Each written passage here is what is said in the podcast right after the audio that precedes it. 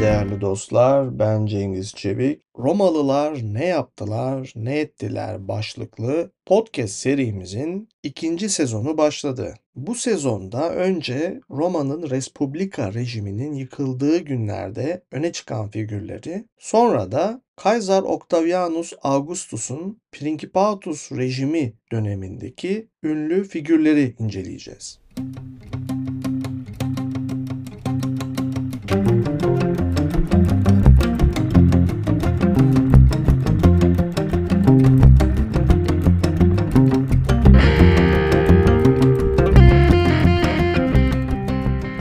kuşku yok ki Roma tarihinden birkaç isim söyleyin dense Brutus ismi mutlaka anılır. Brutus, William Shakespeare'in Julius Caesar tragediyasının 3. perdesinin birinci sahnesinde Kaysar'a son darbeyi vuran adamlardan birisidir. Ve Kaysar sen de mi Brutus diye sorar. Sen de mi beni bıçaklıyorsun? İngiltere'de Elizabeth dönemine ait daha önceki iki oyunda 6. Henry'de ve Richard Edison Kaiser Interfectus adlı başka bir oyununda da buna benzer deyişlerin geçtiği bilinmektedir. Sen de mi Brutus deyimi oyunlar dışında genellikle bir arkadaşın beklenmedik ihanetini ifade etmek için kullanılır. Çok güvendiğiniz bir kişiden hiç beklemediğiniz bir davranışla karşılaştığınızda sen de mi Brutus diye sorarsınız. Hiç kuşku yok ki bu retorik bir sorudur. Cevabı bellidir. O da ihanetin bir parçasıdır. Şaşırırsınız ama şaşkınlığınızdan çok hayal kırıklığınız ön plandadır. Sen de mi Brutus? Sen de mi bana bunu yapıyorsun? Ancak antik kaynaklar Kaiser'ın öldürülmesi sırasında kendisini kılıçla yaralayanlar arasında Brutus'u görünce sen de mi Brutus diye sormadığını belirtir. En eski kaynağımız olan biyografi yazarı Suetonius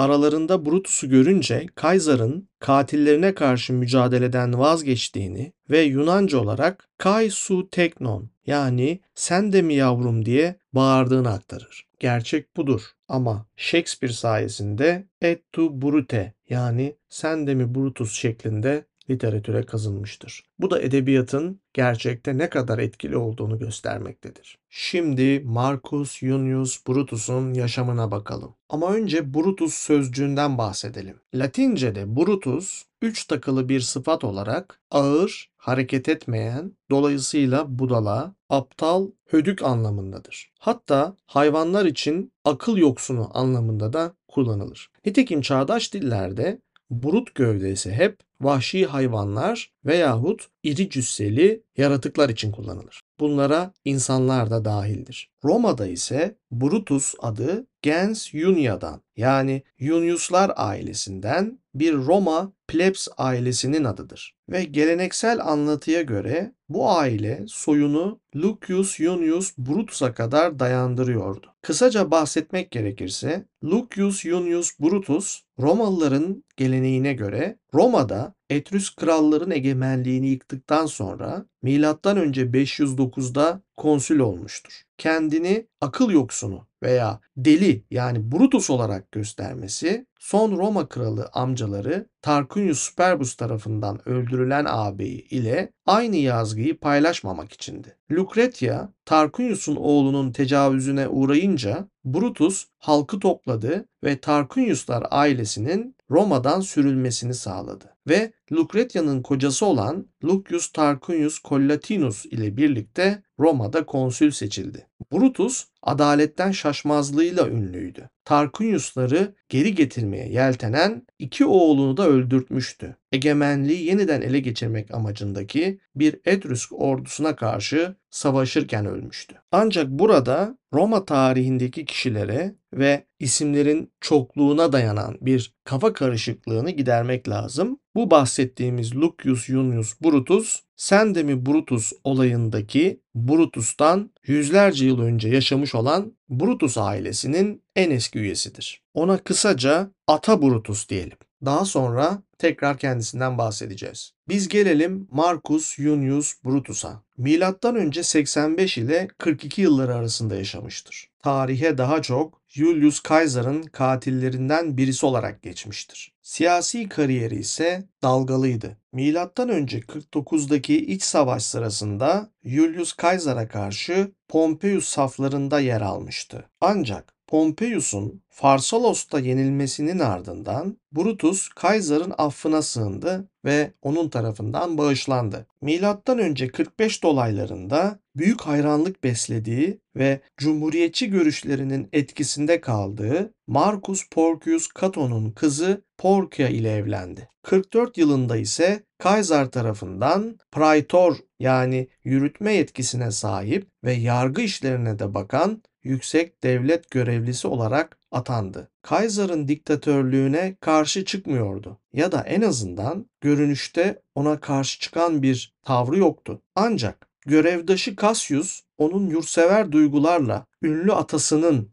yani az önce bahsettiğimiz Lucius Junius Brutus'un izinden gitmesi gerektiğini düşünüyordu. Bu yüzden onu Kaiser'ı öldürecek, cumhuriyeti geri getirecek bir düzenin başını çekmeye ikna etti. O da Kaiser'ı öldürenler arasına katıldı ve böylece tarihin en ünlü diktatör katillerinden birisi oldu. Cinayetten kısa bir süre sonra Brutus halkın düşmanlığı yüzünden İtalya'dan ayrılmak zorunda kaldı ve Yunanistan'a gitti. Cassius ile birlikte 3 adam yönetimine karşı geldi. Antonius, Lepidus ve Octavianus'un ordusuna karşı koymak için hazırlık yaptı. 42 yılının güzünde Antonius ile Octavianus Doğu Makedonya'nın Filippi kenti yakınında Brutus ile Cassius'u yendiler ve Brutus intihar etti. Aslında Brutus tarihe katil olarak geçtiyse de felsefeye ve edebiyata düşkün olan yetenekli bir gençti. Kikero farklı eserlerinde Brutus'un hitabet ve felsefe bilgisinden söz eder ve ona yön vermeye çalışır. Hatta Kikero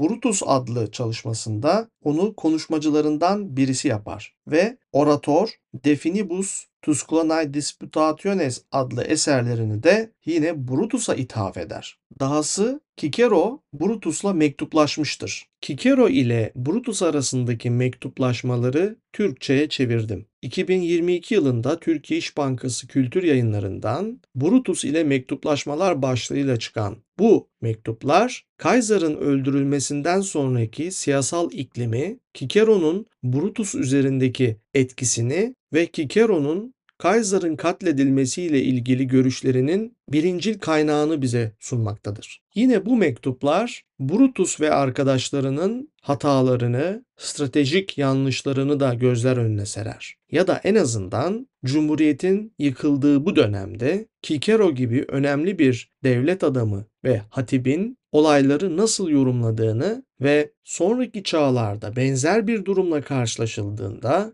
diktatörler karşısında nasıl bir tavır izlenmesi gerektiğini bize gösterir. Yine Brutus'a geri dönersek ne yazık ki Kikero ile Brutus arasındaki mektuplaşmalar içinde bulunan Brutus'a ait mektuplar dışında Brutus'un yazdığı hiçbir şey günümüze ulaşmamıştır. Eğer Kaiser'ın katilleri arasında yer almasaydı ve bu cinayete hiç bulaşmasaydı belki de onu Roma'nın az sayıdaki filozofları içinde sayacaktık. Ne var ki tercihlerimiz kaderimizi belirler. Brutus'un yazdığı düşünülen De Virtute yani erdem üzerine, Peri Katekontos Yunanca olarak yükümlülükler üzerine ve De Patientia tahammül üzerine gibi felsefi eserler ne yazık ki günümüze ulaşmamıştır. İmparatorluk döneminde Stoacı filozof Seneca, Brutus'un Perikatekontos yani Yükümlülükler Üzerine adlı eserini okumuştur. Ona göre bu eseri okuyarak bir ebeveyn, bir çocuk ya da bir kardeş olarak nasıl davranmanız gerektiğini anlayabilirsiniz. Ne var ki Seneca'nın da eleştirdiği gibi insanın kendisini teslim edebileceği kadar akla yatkın felsefi bir özden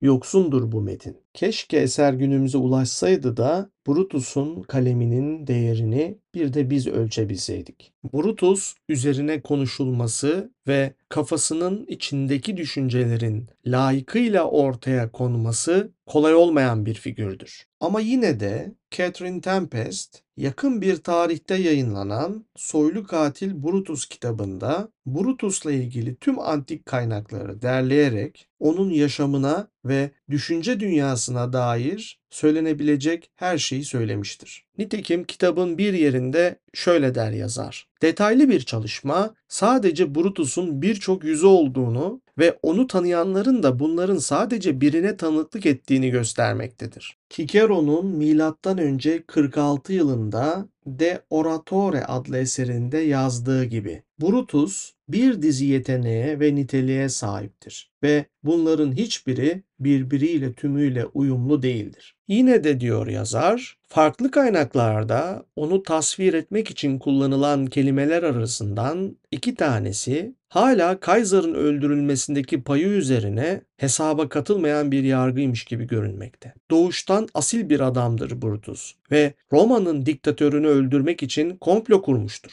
Yani o asil bir komplocudur. Bununla birlikte Brutus'un siyasi kariyeri Roma Cumhuriyeti'nin çalkantılı son 10 yıllarıyla ilişkili ve bağlantılıdır. Gerçekten de 59 yılıyla birlikte birçoğu Respublika rejiminin yani Cumhuriyet'in öldüğünü ya da en azından geçici olarak hastalandığını düşünüyordu. İşte Brutus böyle bir dönemde adını tarihe katil olarak yazdıracak korkunç bir eyleme girişmiştir. Bazen kahraman olmak için kendinizi feda etmeniz gerekir. Brutus da asil bir komplocu olarak kendini feda etmiş bir kahramandır. Ancak kahraman olması bir katil olduğu gerçeğini değiştirmiyor. Catherine Tempest bu yüzden Brutus'un kimi çok özenilesi erdemlere sahip olduğu gibi günahlara da sahip bir insan olduğunu söyler. O bazen kibirli, patavatsız ve kabaydı ama bazen de kendine güvenen, dobra ve dürüst bir adamdı. Catherine Tempest'in kitabın sonunda söylediği gibi. Brutus yaşarken kendisini tanıyanlar için bile gizemli biriydi.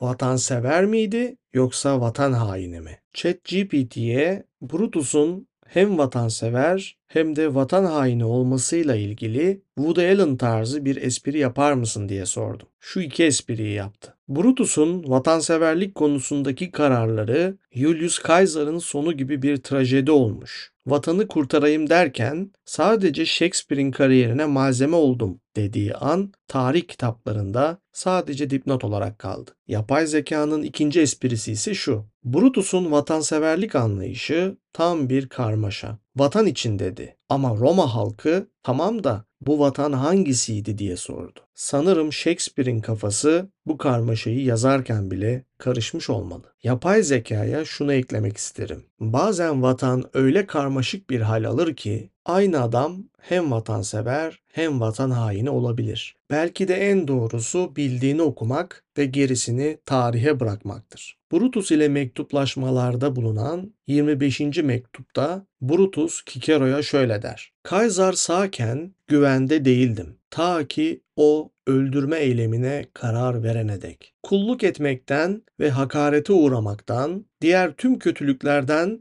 daha kötü şeylermiş gibi nefret ettiğim sürece hiçbir yerde sürgün sayılmam. Sonra Brutus şöyle der. İtiraf etmem gerekir ki kendini kanıtlamış Erdem'in durumu bilinmeyen Erdem'inkinden daha zordur. En azından Brutus üzerine düşen vazifeyi yerine getirdiğini düşünüyordu. Birçok Roma tarihçisi Brutus ve diğer katillerin Kaiser'ı öldürmekle Roma'da Cumhuriyet rejiminin yıkılışını hızlandırdığını düşünmüştür. Oysa Respublika yani Cumhuriyet rejimi yeterince yıkılmıştı. Ne Kaiser'ın ortaya çıkması ne de Kaiser'ın öldürülmesi Cumhuriyet'in yıkılmasına neden oldu. Bunlar Cumhuriyet'in yıkılma sürecini gösteren alametlerdir sadece. Elbette Brutus ve diğer katillerin tarih sahnesine çıkması da aynı kategoridedir. Yani Cumhuriyet onlar yüzünden yıkılmadı. Cumhuriyet yıkılma sürecinde olduğu için onlar ortaya çıktı.